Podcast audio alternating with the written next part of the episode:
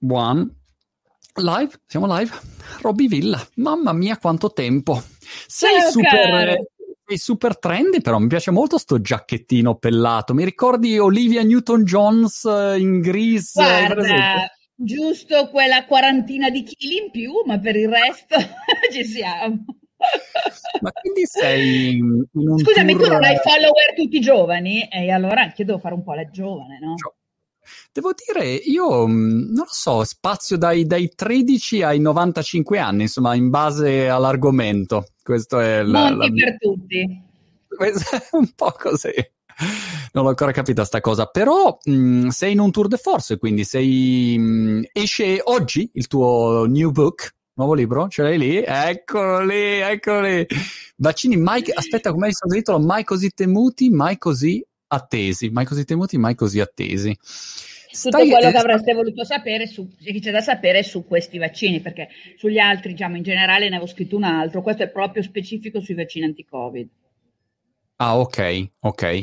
Ma ehm, scusa, eh, prima di cominciare, eh, io sono uscito, siamo diciamo usciti dal lockdown, hanno riaperto le scuole qua in Inghilterra, e però da oggi i bambini sono a casa perché ci sono le vacanze di Pasqua, quindi tre settimane a casa. Ma ehm, e la vaccinazione prosegue, diciamo, a sprombattuto. Io dovrei essere vaccinato boh, il prossimo mese, una roba del genere, insomma, i- quelli tra i 40 e i 50.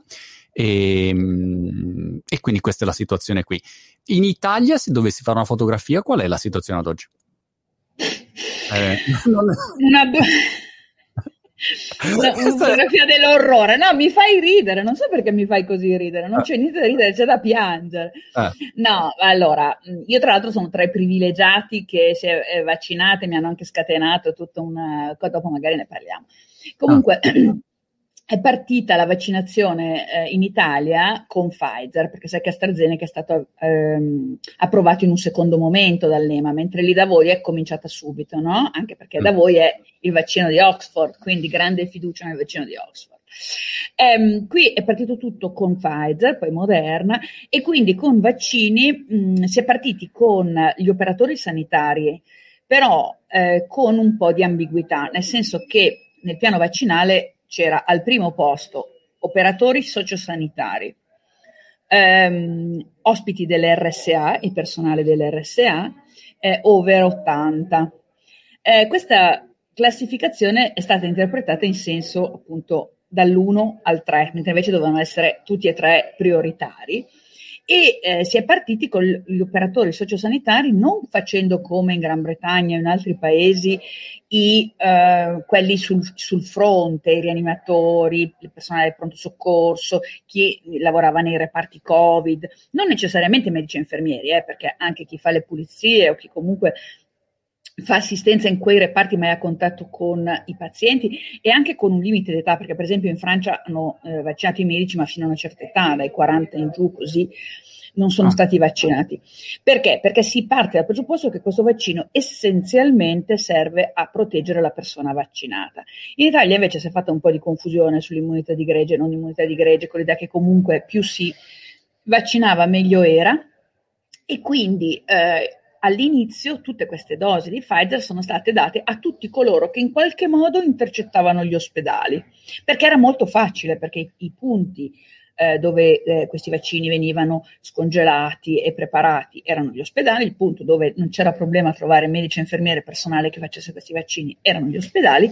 E quindi noi all'inizio siamo partiti tra i più veloci in Europa perché abbiamo vaccinato tantissima gente, ma gente dal rappresentante che portava i farmaci in ospedale all'autotrasportatore, allo studente di psicologia che non vede il paziente nemmeno lontanamente. Quindi non soltanto le persone che appunto mi hanno criticato, gli studenti di medicina che fanno tirocinio va bene, ma il problema sono tutti gli altri, psicologhe, ventenni, trentenni da- che comunque lavorano a distanza, perché la, la vaccinazione è andata attraverso gli ordini, quindi gli ordini dei medici, gli ordini degli psicologi hanno dato l'invito a tutti.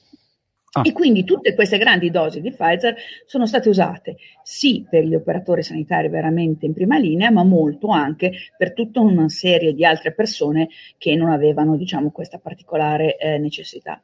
Poi è arrivato AstraZeneca, o Oxford, come vuoi chiamarlo, che ehm, però, siccome i dati non erano solidi oltre i 55 anni, cioè c'era po- pochi volontari nei trial, negli studi nell'età più avanzata, eh, è stato approvato, consigliato dall'EMA, diciamo, eh, sotto i 65 anni e anche la Germania l'ha approvato sotto i 65 anni e l'Italia inizialmente addirittura sotto i 55, che valore che, soglia che poi ha portato a 65.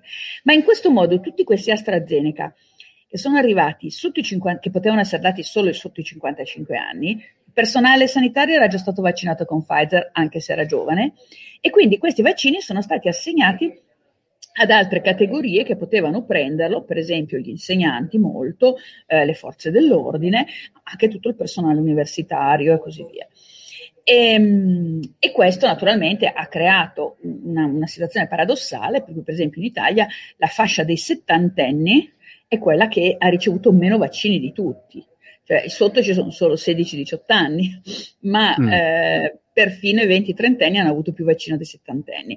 E questa naturalmente è una cosa ingiusta e assurda. Adesso pare che tolgano questo limite di età, però è indubbio che ehm, secondo me bisognava comunque procedere eh, tenendo un criterio di età e di fattori di rischio, eh, cosa che appunto non è stata fatta. Adesso stanno cercando di recuperare però mi sembra che la disorganizzazione, siccome noi abbiamo il problema delle regioni, per cui il governo centrale dà delle indicazioni, ma poi alla fine sono le regioni. Mi sembra che anche in Germania la Merkel si stia confrontando con questa difficoltà le singole regioni poi eh, modificano le regole, l'accesso come vogliono, per esempio appunto in ah. Toscana l'hanno dato ai, agli avvocati, da qualche parte ai giornalisti, quindi con criteri, anche lì il giornalista che va sul campo a intervistare negli ospedali, magari si poteva anche, ma tutta la categoria dei giornalisti non ha senso, no? Ma non è colpa dei singoli giornalisti, così come credo che non sia colpa mia che alla fine l'ho preso nel dubbio, però eh, la colpa è di, di, chi ha organizzato questo sistema, no? Cioè, mh, bisognava mantenere un criterio. Secondo no. me ci si è fatti confondere molto dall'idea dell'immunità di gruppo, cioè che comunque basta vaccinare. Invece quando tu hai delle risorse limitate, devi capire bene dove andarle a mettere, no? le devi puntare dove possono procurarti più beneficio. E quindi, ehm, e quindi vabbè, niente così. Ma ehm, secondo te che, che, previsioni ci sono, ecco, da qua ai prossimi mesi? Perché qui Boggio ha detto nella famosa conferenza, dopo un anno di, di gestione abbastanza disastrosa, insomma, hanno spesso espresso la mia opinione su, sulla gestione di, del vecchio Boris, però mh, quando hanno cominciato a vaccinare, devo dire in modo molto molto preciso inglese hanno detto ok basta si parte boom boom boom e facciamo tutta la nostra la nostra tabella di marcia che, che, sta andando da quello che mi risulta insomma a, sprombattuto. E l'idea è quella di arrivare appunto a giugno e eh, a quel punto avere una riapertura insomma pressoché totale. Segnalo peraltro Roby ti segnalo che invece c'è in uscita, non so se sia già stato approvato, passa lunedì, questa legge eh, che invece ehm, punisce chi va in vacanza tipo con 5.000 sterline ed è un reato in sostanza andare in vacanza. tu prendi, vai, vai, esci dall'Inghilterra, ti dicono no, no, no, non ci siamo. Quindi insomma c'è una, una chiusura secca, ecco, l'idea è quella di sti- stiamo chiusi, vacciniamoci e poi riapriamo gradatamente. Ecco, questo un po'. Pensa che noi invece, come leggevo anche in Germania, abbiamo questa situazione paradossale per cui non possiamo andare in vacanza in Liguria. Eh, perché non possiamo cambiare regione all'interno dell'Italia, anzi non possiamo spostarci eh, se, se, non per ragioni di necessità, gli alberghi per vacanze sono chiusi sia da noi che in Germania, ma si può andare a Mallorca, si può andare a Tenerife, si può andare in altri posti ah. prendendo l'aereo e andare. Quindi questa è sicuramente una cosa paradossale. E, e, e, questa è l'altra cosa che a me lascia mm, molto perplesso, perché da un lato metti ehm, che qua in UK facciano tutto quello che devono fare e uno dice, ah, bene, però poi eh, se quest'estate vai in vacanza da qualche parte, è un paese molto più indietro rispetto, non lo so, e non capisco dove ci sia una, un giusto bilanciamento. Non so come si relazioneranno i vari stati tra di loro. Ecco, se c'è il E adesso per ora, sì, ah. esatto, poi voi adesso siete fuori. Noi, per noi andare in Spagna eh, c'è Schengen, quindi bloccare il passaggio dagli stati implica comunque una, un passo in più, insomma, e quindi okay. non si può fare. No, invece volevo dirti una cosa. Sì. Ehm, credo che uno dei grossi vantaggi, mi piacerebbe sapere da te che di queste cose tecnologiche eh, chiaramente ne capisci di più, eh, che impatto ha avuto la digitalizzazione, perché io adesso sono arrivata a Roma, no? tutte queste montagne di fogli di carta che ci fanno compilare per le autocertificazioni, a parte che vabbè, contano sul fatto che la persona onesta si sente a disagio a scrivere vado per lavoro quando vado eh, per vacanza, ma se uno vuole scrive per lavoro e viene a farsi il weekend a Roma, non è che nessuno gli controlla niente. Ah. Ma poi tutte queste montagne di carta dove va? Cosa fa? Eh, una mia amica che lavora in, in, aeroporto mi diceva anche da noi abbiamo questo problema, tutte queste montagne di carta che però non, non sono difficili da leggere, sono scritte magari da stranieri che usano altri, cioè poi tutta sta roba co- cosa, a cosa serve? Mi sembra che da voi invece anche il sistema di prenotazioni delle vaccinazioni eccetera sia avvenuto eh, attraverso delle piattaforme digitali, giusto? Ma io ancora appunto sono in attesa, ogni tanto mi arriva la mail eh, dicendo siamo a questo step qua, tu stai fermo lì, ti contattiamo quando, quindi non so, però eh, mi risulta sia tutto digitale, fai la tua prenotazione, va lì. Sai che da noi abbiamo ogni, ogni regione al suo sistema, ogni ASL al suo sistema, eh, appunto arrivando nel centro di vaccinazione devi compilare questi fogli, tutta sta carta che va in giro se, e, e, anche tempo, no? Mentre invece se tutto questo venisse fatto eh, prima online, anche la persona anziana che a casa lì le sue medicine, vede quali sono, invece poi devono fermarsi, telefonare a casa ai figli perché non si ricordano come si chiama la medicina che prende. Cioè, mm. E tutto questo rallenta sicuramente. Scusami, questo bel mio gio- gio- giacchino giovane, Ma, adesso me lo tolgo perché sto morendo di caldo. Mi è fatto venire in mente, eh, Roby, che noi eh, quando abbiamo fatto il primo, la nostra prima chiacchierata, insomma un anno fa, adesso non so quando, quando fosse, però insomma mm, febbraio, marzo, l'anno scorso. Mm. Pensa... Ehm, come sembrava diverso, no? Cioè all'inizio sembrava una cosa che diceva, vabbè, in Cina è successa sta cosa, però sembra una cosa così lontana e se mi sposto oggi avanti di un anno penso, wow, è proprio stato un cambio cioè, epocale, la, la, storia è cambiata ecco, dopo, dopo quest'anno in tantissimi settori, eh, sì. incredibile, ecco, come quando sei lì in mezzo non ti rendi conto magari di quello che succederà, ecco, poi ti valuti sempre in base alle informazioni che hai in quel momento, per cui è incredibile com- come quest'anno sia, sia cambiato proprio. Io razionalmente capivo che non potesse risolversi, no? quando dicevano ah ma magari finisce a giugno come la SARS, era impossibile razionalmente, però effettivamente pensare dopo un anno di trovarci così, devo dire la verità, c'è stata anche da parte di tutti, evidentemente tutti i paesi, chi più chi meno, tranne alcune meritevoli eccezioni, anche eh, tanta disorganizzazione, tanta impreparazione, tutti questi piani pandemici che sono stati preparati eh, a lungo avrebbero dovuto guidare un attimino la reazione, in realtà nessuno li prendeva veramente sul serio, no? sembrava volersi preparare all'invasione aliena. Adesso magari avremo anche l'invasione aliena no, e non saremo preparati.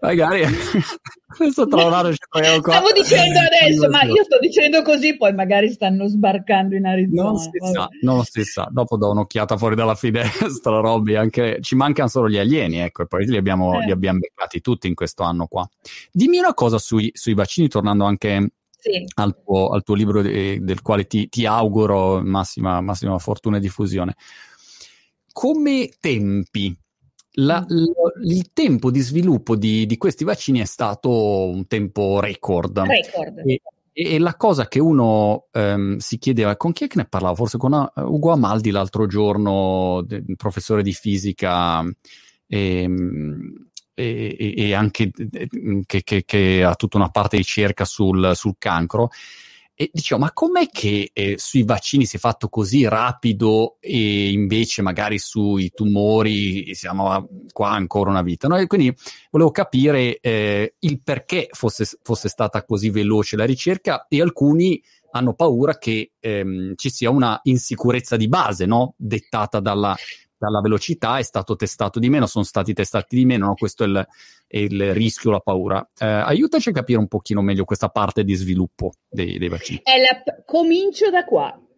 Ah, non ci siamo okay. messi d'accordo. Non ci siamo no, messi non d'accordo. non c'è neanche il tuo libro, quindi non so, non so che cosa ci sia scritto. Ma il primo capitolo è proprio nessuna scorciatoia pericolosa, cioè okay. eh, spiego proprio come siamo arrivati questa, eh, con questi tempi assolutamente imprevedibili.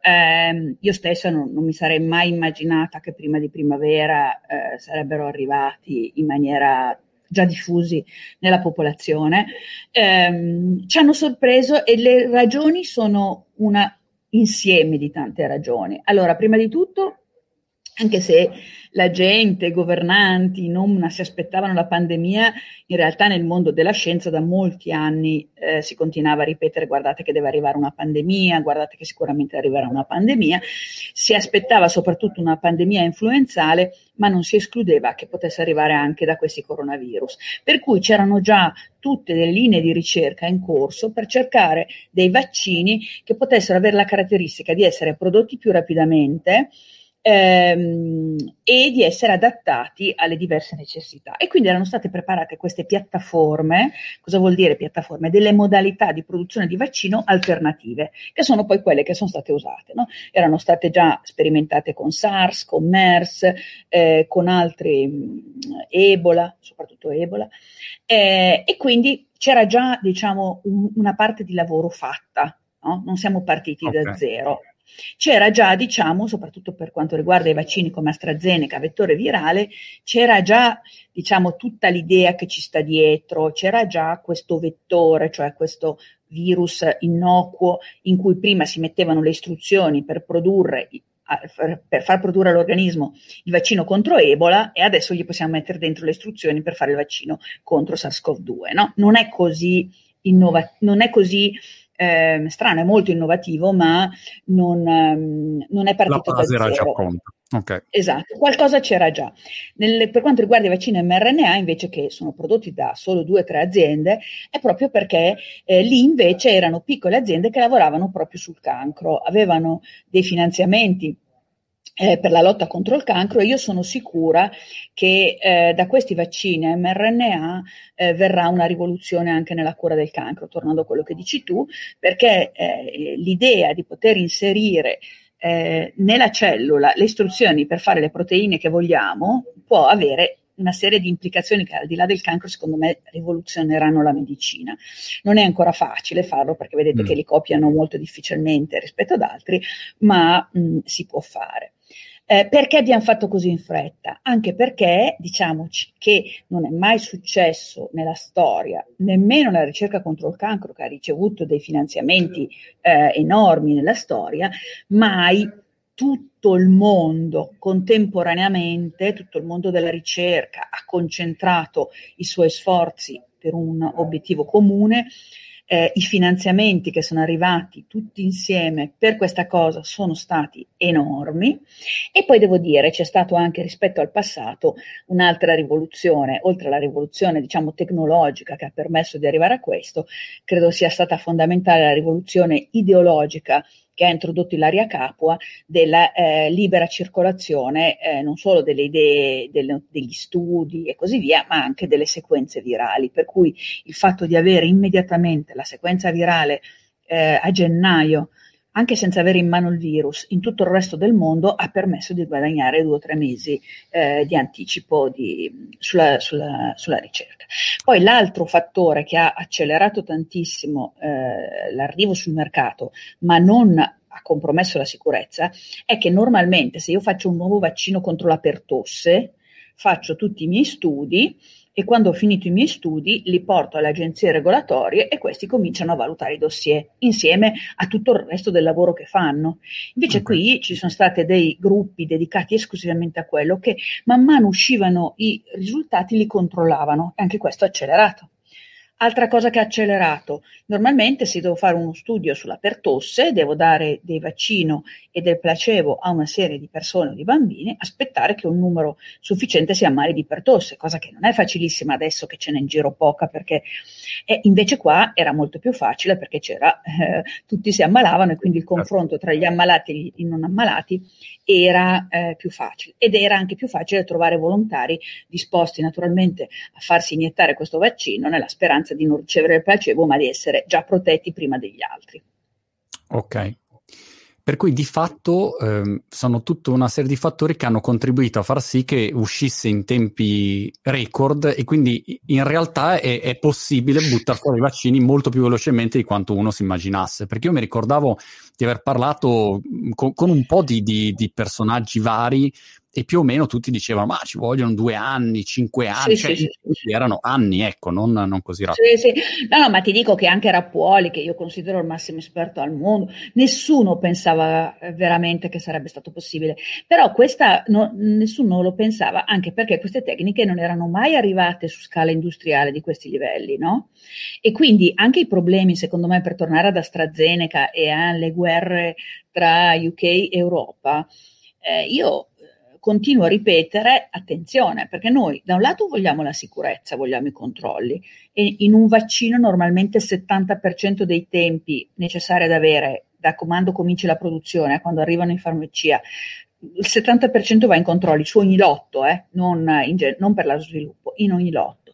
In questo caso calcola che quello che tu riesci a fare in laboratorio per avere 100 dosi, 1000 dosi, quando poi devi fare 100 milioni di dosi, devi portarlo su scala industriale, non è un farmaco che è una reazione chimica che bene o male, anche lì penso che non sia semplice, ma qua è molto più complicato perché qui è qualcosa di vivo, devi vedere questi adenovirus come si replicano, come... cioè c'è tutta una questione molto complicata dietro che, ehm, che infatti eh, diciamo, fa sì che in alcuni stabilimenti il rendimento sia maggiore, in altri sia minore e se c'è un lotto di 100 milioni di dosi, che adesso 100 milioni sto parlando di numeri a caso, scusami, ma io con gli zeri poi mi... adesso un lotto di tantissime dosi che eh, risulta leggermente meno concentrato o con un qualunque parametro minimamente non a posto, si butta via. Eh. E ma noi vogliamo questo perché noi vogliamo la sicurezza, ma se l'azienda aveva promesso tot dosi contando su quell'otto lì, quell'otto lì non arriva. Chiaro. A livello di percezione, stavo guardando nei commenti e vedo eh, qualche coglionazzo di, che purtroppo invade anche la mia community e, e chissà perché non, non, non mancano mai. Però ehm, c- com'è la percezione rispetto alla vaccinazione in questo momento? Cioè c'è ancora magari un... perché qua la mia sensazione, però, ripeto, una sensazione personale, non ho un dato in mano rispetto alla vaccinazione in UK mh, mm, è, è, estremamente positiva. Cioè, non saprei dirti la percentuale dei Novax, ma mi, a naso si è molto eh, appiattita, no? Dopo quest'anno hanno detto: no, aspettate, cambiamo opinione, dopo che ci vaccinano, magari torniamo a Novax, però intanto ci vacciniamo. Quindi non, non so quale sia la, la percezione in Italia eh, dal tuo punto di vista, insomma, quale, che sensazione hai? Guarda, qui è successo veramente un guaio con tutti questi pasticci di AstraZeneca. E, ehm, questi cambiamenti di indicazioni, eh, queste sospensioni, riprese, dichiarazioni contraddittorie hanno creato molta sfiducia più di prima. Ah. Quindi se, se, prima c'era qualche paura legata a questo discorso della rapidità, eccetera, ma diciamo, ormai era evidente a tutti che il vantaggio di poter uscire rapidamente dalla, dalla pandemia era superiore, si potevano superare queste paure generiche. Adesso la comunicazione che c'è stata su tutte queste vicende è stata veramente terrificante. Io arrivo al punto di pensare che ci sia, adesso non voglio fare la complottista, ma che ci sia una campagna contro AstraZeneca che non riesco a capire a livello geopolitico internazionale per quale ragione. Resta il fatto che purtroppo adesso tanta gente eh, sta allargando anche eh, le, le, perplessità su questo AstraZeneca considerato un vaccino di serie B, le sta estendendo anche a Pfizer, a Moderna.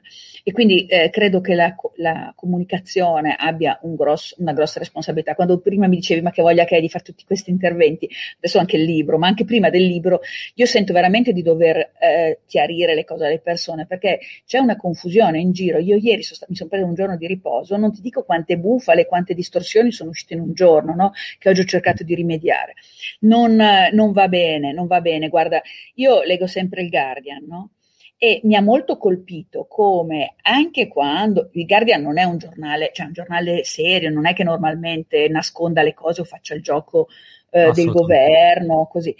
Eh, però quando sono usciti i problemi di a sua AstraZeneca, avranno, saranno stati per carità eh, in qualche modo sottomessi al governo, ma secondo me io tendo a, preve- a credere, conoscendoli, conoscendo anche Sara Bosley, che è quella che si occupa di più di queste cose, che sia stato proprio un senso di responsabilità, cioè hanno detto tutto, ma con le parole pesate, senza far dare l'impressione che ci fosse un vero allarme su questo vaccino, cosa che invece in Italia, anche la, la vicenda di ieri, appunto, di queste dosi nascoste, questa idea che, che AstraZeneca ci tenga nascoste le dosi, tutto questo eh, continu- contribuisce a creare un'immagine che eh, erode la fiducia delle persone. Questo penso che sia veramente mm. pericoloso.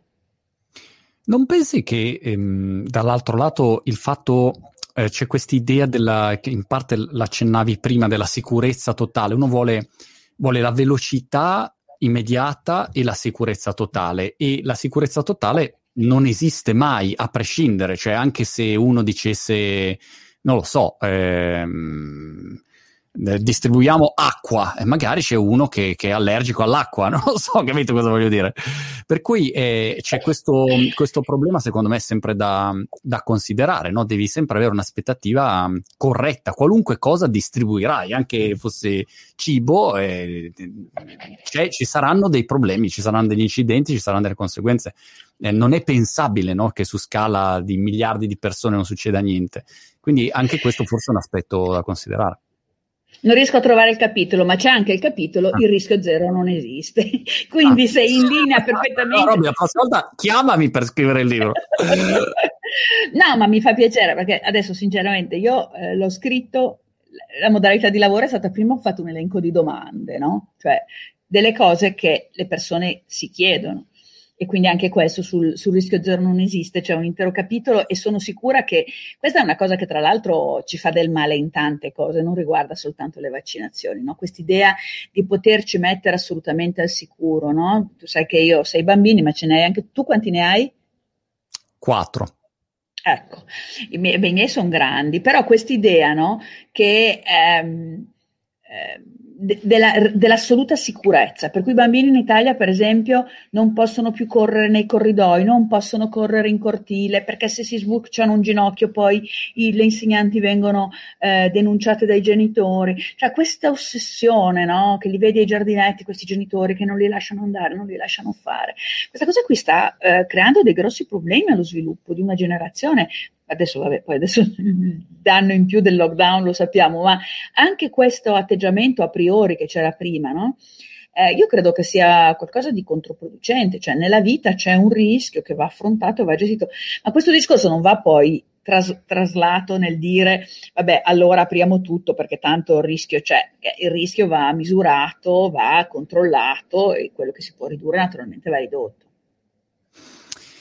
Quali sono secondo te i prossimi, mh, mm, i prossimi passaggi eh, da qua a fine anno? Ehm, perché eh, se, se, tu mi chiedessi oggi, io ti dico, guarda, da quest'estate in poi va in discesa, insomma, ecco, questa è la sensazione, io sai quanto sia un imprenditore paranoico, che, che vedo sempre, sì, però poi, eh, però, insomma, mi sembra che l'insieme de, dei fattori, quantomeno qua in UK, porti a a andare in questa direzione. Poi se uno dice no, ma quando eh, ritornano gli eventi, allora quello è un altro discorso, però diciamo come libera circolazione qua delle persone, un'attività abbastanza normale, direi che, che questa è la mia previsione. In Italia che, che previsione hai?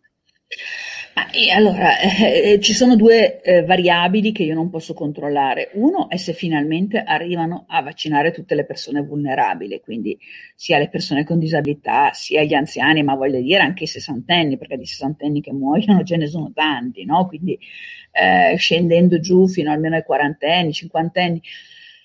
Quando arriveranno ad aver protetto i più fragili, eh, questo, tutto cambierà però c'è una seconda variabile eh, che a me preoccupa tantissimo e che è l'emergenza di queste varianti. Voi lì avete avuto questa variante B117, eh, la variante eh, 300, B351 eh, sudafricana è quella che sembra risponda meno ad alcuni vaccini, anche se sembra che comunque riescano a bloccare le forme più gravi e letali.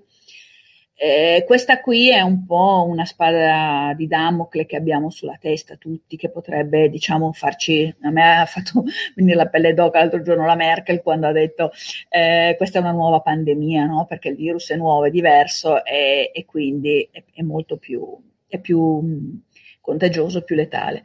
Scusa, eh, scusa Robby, ti interrompo. Questo significa che eh, con le varianti il vaccino che, che, uno sta facendo in questo momento ehm, non funziona o funziona in no, parte? Allora, contro la variante inglese, che è quella mh, prevalente anche in Italia ormai, oltre che da voi, eh, sembra che tutti questi vaccini, magari AstraZeneca un filo di meno, ma servano soprattutto e comunque conservino la capacità di evitare ricoveri e, um, e, e, e decessi.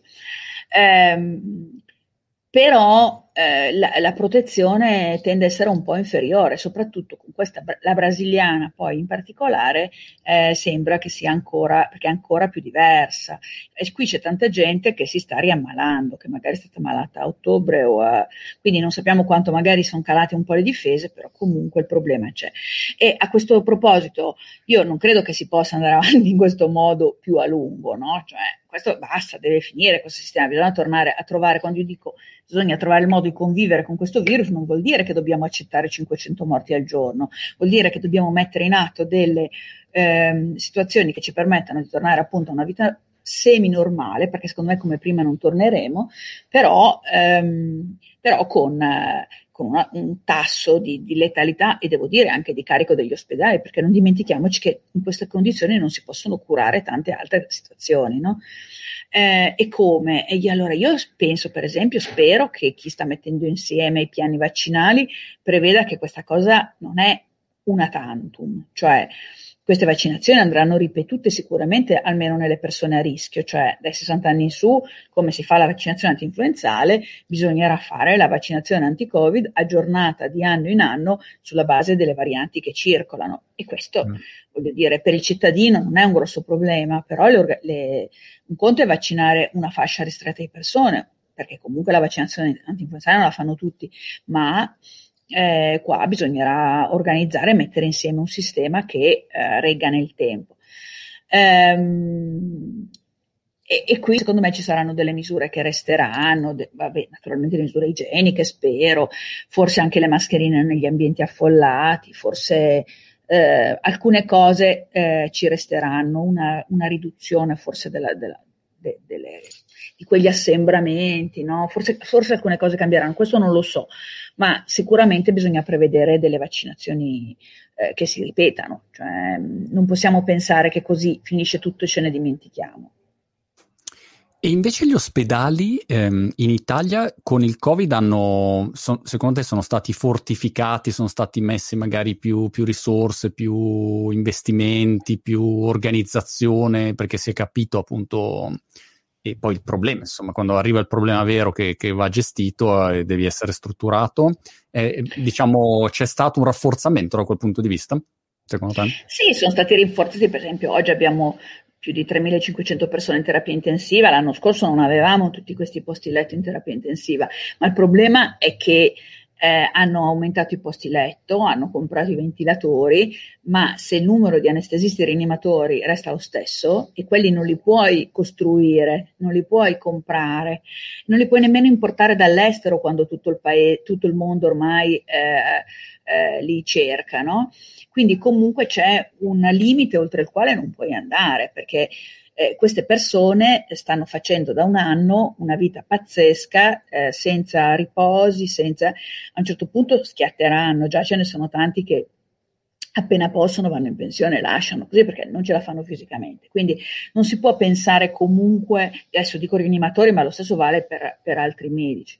Quindi non si può pensare di dire vabbè tanto mettiamo più posti letto, anche perché la velocità di progressione della, dell'infezione è superiore a quella con cui puoi aumentare le risorse. Quindi da un lato questa cosa è stata incrementata, ma mh, ci dà un po' più di agio, ma non, non a sufficienza.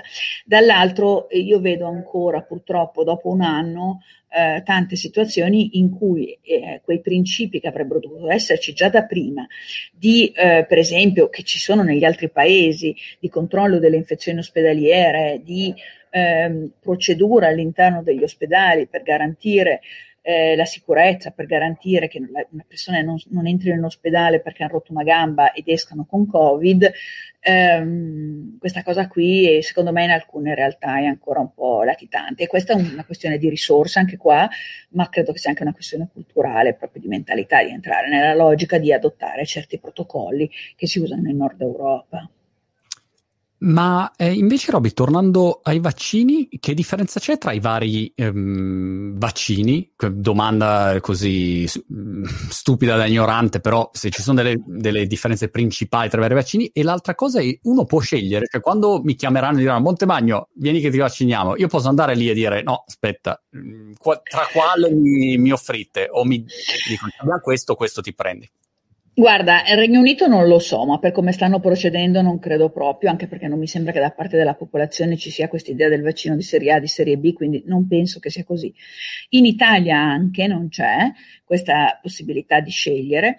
Le, eh, ed è giusto perché ci mancherebbe solo quello nel delirio organizzativo, anche perché non è che eh, nel centro dove tu vai a un punto a fare la vaccinazione, non è che hanno lì i vari vaccini, cioè devono essere separati, dove fanno AstraZeneca non fanno Pfizer, dove fanno perché? Perché siccome ognuno di loro ha delle caratteristiche eh, diverse, eh, no, per evitare eh, errori no? anche nella conservazione, nell'inoculo e così via, quindi si fanno generalmente in eh, posti diversi.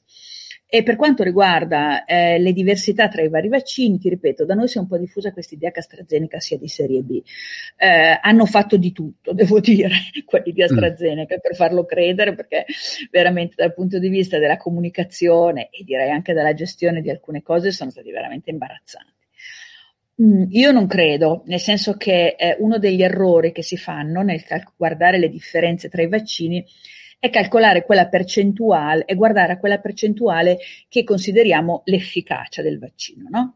Eh, AstraZeneca ha il 60-70 diciamo, per cento di efficacia, eh, Pfizer ha il 90%, sopra il 90% e quindi Pfizer è molto più eh, utile. L'errore è pensare che questa efficacia significhi su 100 persone vaccinate 90 sono protette e nell'altro caso sono protette soltanto 60 o 70. L'efficacia non è questa, l'efficacia indica la riduzione del rischio di ammalarsi. Eh, quindi questo valore eh, di eh, riduzione appunto del, di, di, efficacia nel senso di riduzione del rischio eh, è tanto più marcata la differenza quanto maggiore il rischio iniziale. Non so se mi spiego, se io devo andare a mm. comprare una Aston Martin e mi fanno uno sconto del 20%, eh, quello sconto del 20% in assoluto è molto di più che non se vado a comprare un rossetto con lo sconto del 20%, no? Perché il valore assoluto è sulla percentuale. Quindi quella riduzione eh, quella differenza tra il vaccino di AstraZeneca che è efficace al 60-70% e ehm, Moderna che è al 90% ha una sua significatività, per quanto comunque eh, non così marcata, nelle persone molto anziane e molto a rischio, perché lì quella differenza, siccome il rischio è molto alto, può significare qualche cosa. Nelle persone a basso rischio come i giovani, questa differenza si annulla, nel senso che eh, è talmente basso il rischio di partenza che quella riduzione è minima. Adesso io ho fatto tutto questo discorso ma io con i numeri, le percentuali, le statistiche faccio casino, perciò se ho sbagliato qualcosa perdonatemi, ma spero che il concetto di base sia passato. Ho dovuto pensare a quando uno va a fare shopping per rendermi conto della differenza, ma poi io mi faccio fregare dagli sconti lo stesso, anche se non cambiano niente. Capisco che anche le persone possano confondersi con i vaccini.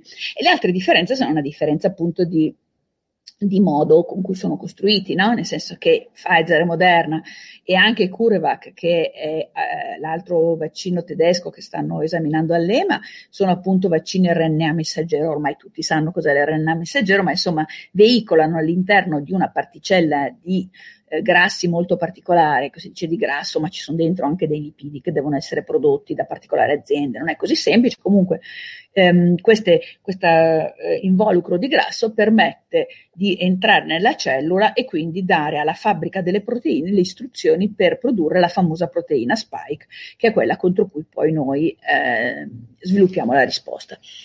Eh, invece l'altra grande categoria di vaccini come AstraZeneca Oxford, come eh, Johnson Johnson, come Sputnik, eh, sono invece vaccini a eh, vettore virale. Cosa vuol dire? Che hanno appunto un adenovirus, quindi un virus che normalmente provoca un raffreddore, eh, all'interno del quale sono state messe le stesse istruzioni. Entrano nella cellula e si produce il, la proteina spike. Eh, poi ci sono delle altre differenze, per esempio appunto AstraZeneca è fatto con un adenovirus che normalmente colpisce gli scimpanzé, eh, Sputnik è fatto con due adenovirus diversi, prima e seconda dose, eh, ma che sono diretti, diciamo che normalmente colpiscono gli esseri umani, e anche Johnson Johnson è come se fosse solo la prima dose di, eh, di Sputnik, perché sai che Johnson Johnson ha una sola somministrazione e questo potrebbe essere eh, un grosso vantaggio naturalmente, mm. perché lì c'è sia il vantaggio di una conservazione normale in frigorifero come AstraZeneca, sia il vantaggio di una sola dose, per cui io immagino che poi per la vaccinazione di massa io sto aspettando Johnson Johnson perché spero che faccia proprio la differenza. Mm. Anche lì con delle perplessità poi sulle, sulle varianti, perché per esempio su quello Sudafri- in Sudafrica è stato diciamo non approvato perché non sembra efficace sulla variante sudafricana, poi vedremo. Per cui insomma non scelgo niente, vado e mi, mi vaccino. Dai, fidati. allora, tornando al mio caso, no, che mi ha attirato tante... Eh, tante critiche. Eh, ti spiego com'è andata. Eh, oh. È arrivata una mail, io collaboro con l'Università Ca' Foscari di Venezia, mi è arrivata questa mail e, ehm, e, mi hanno, e io non l'ho neanche presa in considerazione, no? che si offriva il vaccino perché pensavo lo offriranno ai professori in aula, chi deve fare delle esercitazioni e così via. Poi io sono anche in un'altra regione perché sono in Lombardia Arriva un'altra mail dicendo guardate che eh, vale anche per chi come me è cultrice della materia, che è un'espressione per dire quello che sono io, eh, e vale anche per chi è fuori regione, vi invitiamo a venire a vaccinare. Allora a quel punto lì dico, boh, però cioè, se il progetto è questo, poi tra l'altro c'era il momento in cui c'era tutto il casino di AstraZeneca, ho detto va bene, vado così, faccio da testimonial e, e, e, e mi faccio AstraZeneca. E ho detto per Mare Monti che sarei andata a fare AstraZeneca. Quando sono arrivata là, mi fanno, ah no, ma a lei non glielo facciamo AstraZeneca. Come non mi fate AstraZeneca? Per dei fattori di rischio che ho. E allora ho detto, ah. no dai, fatemelo lo stesso, firmo io una, una carico di responsabilità, ma ho detto a tutti che andavo a fare AstraZeneca perché io sono convinta che vada benissimo ugualmente. No, no, niente, niente. Allora hanno chiamato dall'altra parte nell'ospedale dove facevano Pfizer e, e vabbè, mi hanno fatto un Pfizer in più che c'era e, e quindi ho fatto Pfizer. Ma non l'ho scelto io. No. Quindi ecco, questo sarà quello che, che succede. C'era una domanda su um, su YouTube eh, che era collegata a quello che stavi dicendo sulle varie tipologie di soggetti di età più o meno a rischio. E sì. la, la perplessità era: ma ha senso vaccinare persone che sono sane, stanno bene, e, per, perché dovrebbe, dovrebbe essere vaccinati anche loro? E in questo momento le persone proprio giovani, sane, i ventenni, i trentenni, i quarantenni in salute, sinceramente dovrebbero essere l'ultima delle priorità. Eh, quindi eh, lo fanno perché appunto finora questa AstraZeneca era indicata sotto i 55 anni e si è proceduto per ordini professionali, ma io non credo che, che sia giusto, credo che si debbano dare ai settantenni. Ok. E, e, poi l'altra cosa volevano capire, mh, ho visto più commenti sul discorso del, dell'età di AstraZeneca, eh, perché in Francia lo adottano solo per i maggiori di 55 anni, la sì, fase è cambiata. Sì. Guarda, questa qui della Francia, poi se c'era già casino sulla storia dell'età, ha creato veramente, cioè io quando l'ho letto non ci potevo credere. Allora, perché da noi era prima riservato sotto i 55, poi riservato sotto i 65, poi è arrivata la Francia che l'ha riservato sopra i 55, creando questo casino. Perché ah. l'hanno fatto? Perché quei casi rarissimi di eh, trombosi del seno cavernoso che è, stato, che è stata notata in Norvegia soprattutto, dove mi sembra che è l'unico paese dove mi sembra che ci sia anche dal punto di vista statistico una significatività effettivamente che qualcosa potrebbe, potrebbe indicare. Um, e in Germania eh, occup- eh, hanno colpito delle persone giovani e quindi eh, hanno, io immagino, eh, perché ho parlato con i regolatori francesi, immagino che abbiano pensato eh, per precauzione eh, non diamola alle persone più giovani, perché le persone più giovani, lo sto notando anche se non so se è scientificamente dimostrato, eh, questo una, lo dico io, ho l'impressione che anche con AstraZeneca le persone più giovani stiano peggio, perché eh, hanno febbre, stanno molto male, molte, perché? Perché comunque hanno un sistema immunitario vivace che quindi risponde tendenzialmente in maniera più forte eh, al vaccino. E quindi credo che sia questa la ragione per cui in Francia hanno preferito fare queste. Però capisci che se tutti vanno così, uno lo mette, cioè la gente non capisce più cioè, hanno ragione. Io quando sento le persone, adesso l'altro giorno c'erano persone anche anziane che dicono: Ah no, ma io con tutto questo casino non mi fido più, non voglio più fare, ma non solo AstraZeneca, neanche Pfizer, perché comunque sono confuse. E questo è un grosso problema, perché se non riusciamo proprio nella nostra mente, con i nostri bias, a mettere sul piatto della bilancia che cos'è il rischio oggi in Italia. Con la variante inglese, un ottantenne, se prende Covid, ha un rischio su quattro di lasciarci la pelle, eh? 25%. Eh, non è uno scherzo. Wow. E, e, e, quindi io direi che vale veramente la pena di riprenderci la nostra vita anche tramite la vaccinazione. Io eh, stamattina parlavo con un amico che ha um, eh, la mia, quindi ha, è, ha meno di 50 anni, ok?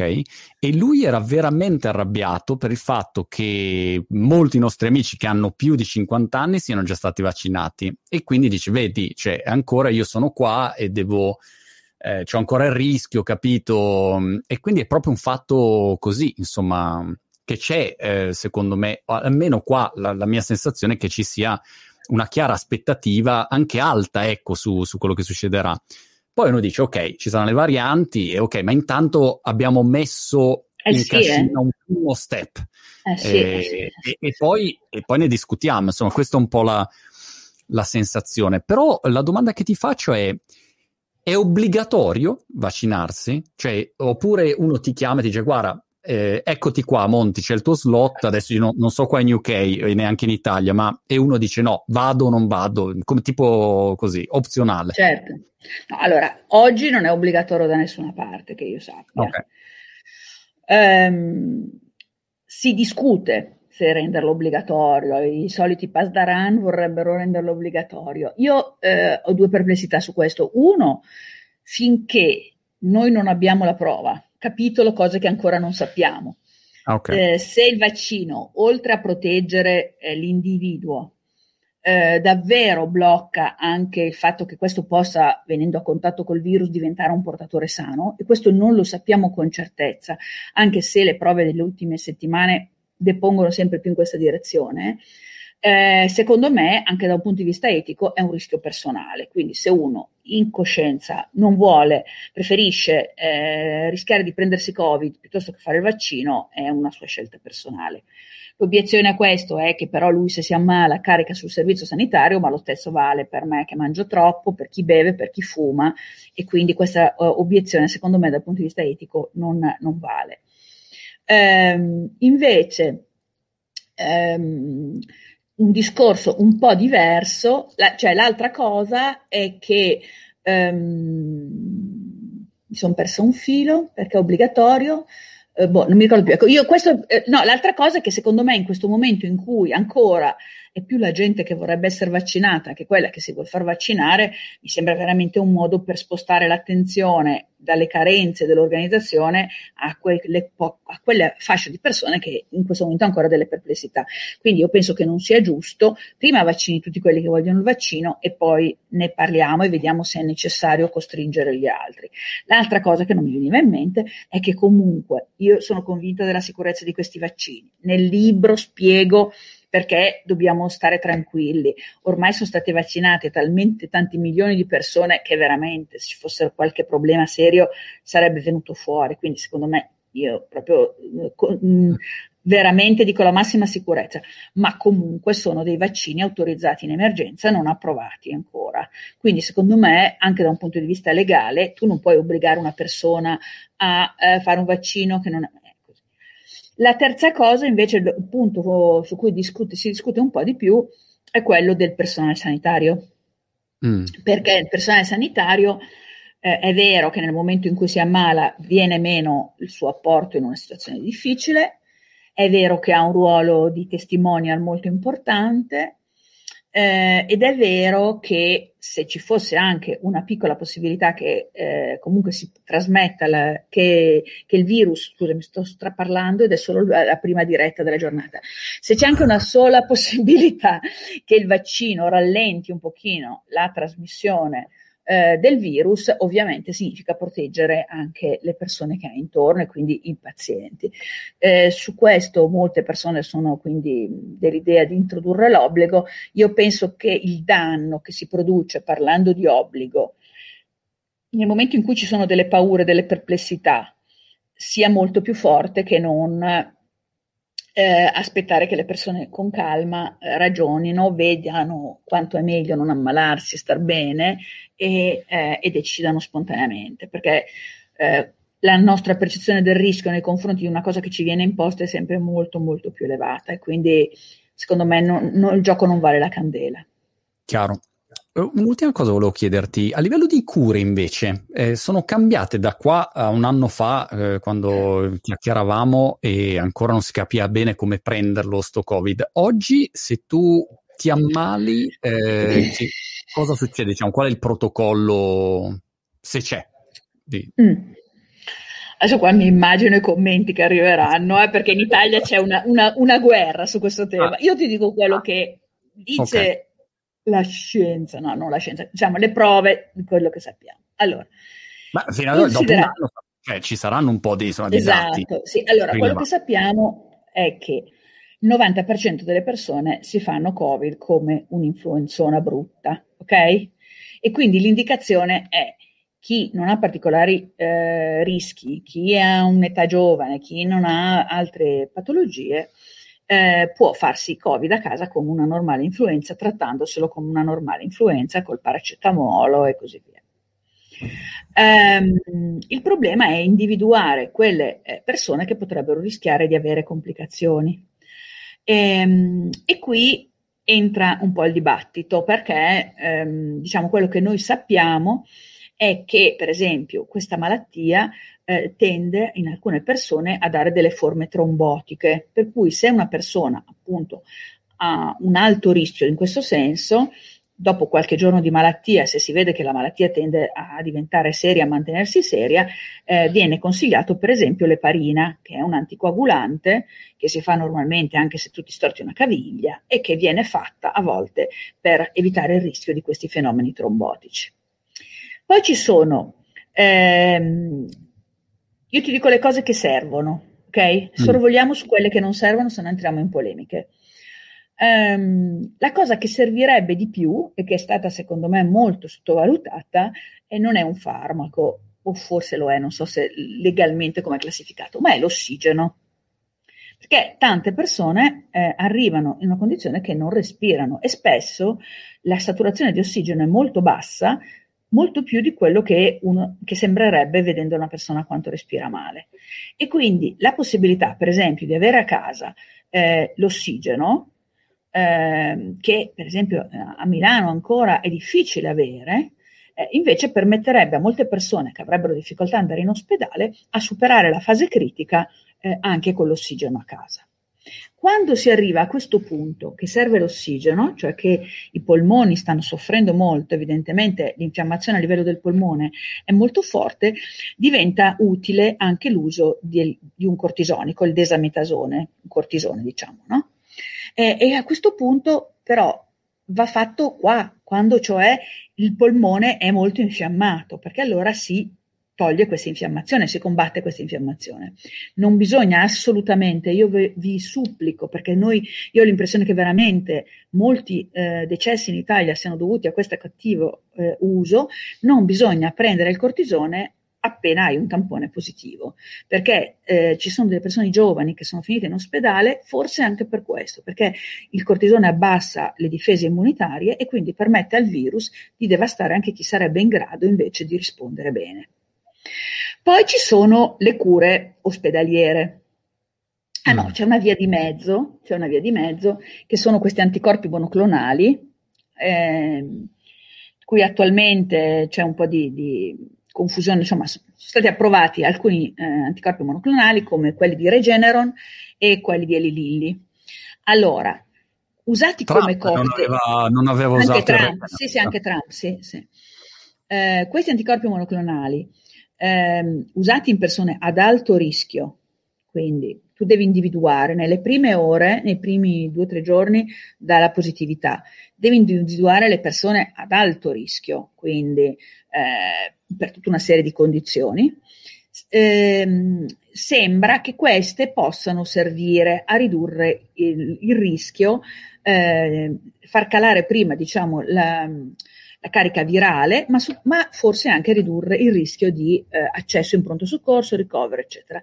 Il problema qual è? Che questi farmaci possono essere somministrati solo per infusione endovenosa in un ambiente controllato in ospedale e eh, riducono poi di un valore assoluto di pochissime persone su 100 eh, il, ehm, il rischio, quindi adesso io numeri per dirti, vuol dire trattare 100 per portare in ospedale 100 persone eh, che, hanno, che, non hanno sintomi gravi, Fa, tenerle in ospedale mezza giornata per fargli l'infusione, eh, quindi fare uscire persone positive, farle andare in ospedale, eccetera, eccetera, eh, per evitare che 6 o 7 vadano in pronto soccorso nei 15 giorni successivi. Ciao, che è una cosa che secondo me non ha nessun senso, infatti negli Stati Uniti dove sono approvati da ottobre li usano molto poco proprio perché dal punto di vista logistico non hanno senso. Ce ne sono altri invece in fase di studio, in fase di approvazione che hanno una somministrazione in muscolo sottocute ed è evidente che questo invece potrebbe dare una svolta, potrebbe essere molto okay. significativo. Eh, una volta in ospedale, eh, oltre a ossigeno, cortisone, eccetera, generalmente danno delle coperture antibiotiche non perché eh, il, il, virus risponda all'antibiotico, ma per evitare che poi si sovrappongano anche delle, delle infezioni batteriche. Questo poi vabbè, è un po' discusso, ma so che si fa. Poi c'è un eh, antivirale, si chiama Remdesivir, anche questo va dato in vena, lo danno solo in ospedale su cui, sulla cui efficacia ci sono delle perplessità, ma credo che si dia ancora. Ehm, spero di non dimenticare. Ah no, eh, e anche in ospedale si, posso, si può dare anche eh, tocilizumab, che è un anticorpo monoclonale, questo invece che non va eh, diciamo, interferire con il virus, ma va a interferire con tutto quel processo infiammatorio, quella tempesta infiammatoria che si scatena nelle forme più gravi e sembra possa in qualche modo eh, controllare, migliorare l'esito. Poi lì sono soprattutto le cure di supporto di terapia intensiva che contano l'ossigeno e così via, no? non solo terapia intensiva, anche subintensiva. E, e, e quindi grandi cure risolutive non è che ne abbiamo ancora. Oh, e per eh, rinforzare, eh, rafforzare il sistema immunitario in, in questo periodo di tempo? Integratori, vitamine, no. no. Okay. Quelle robe lì, guarda, sinceramente non c'è non nessuna c'è prova di efficacia. No, no, no. Chiaro. Molto bene. Senti, Robby, siamo arrivati in fondo e mm, eh, ti lascio perché so che c'hai una mega, una mega, mega giornata, mega tour. E in bocca al lupo per, eh, per il grazie, tuo... Grazie mille, lo faccio rivedere. Lo faccio rivedere per gli ultimi arrivati. È, è disponibile sia online che in libreria. Chiacchierare. Vuoi di dare qualche informazione utile. Poi il mio sogno, Robby, è fare una bella chiacchierata quando non c'è più l'argomento Covid, è ormai una roba del passato, capito? E parliamo che di bello, che bello. Di cosa Arriverà. parliamo? Dai, pensiamo di cosa parliamo. Parleremo, parleremo di cucina, di qualcosa, non so, di, di, di, di, Grecia, di isole greche. Esatto, esatto. Robby, un saluto a tutti. Grazie, ciao ciao.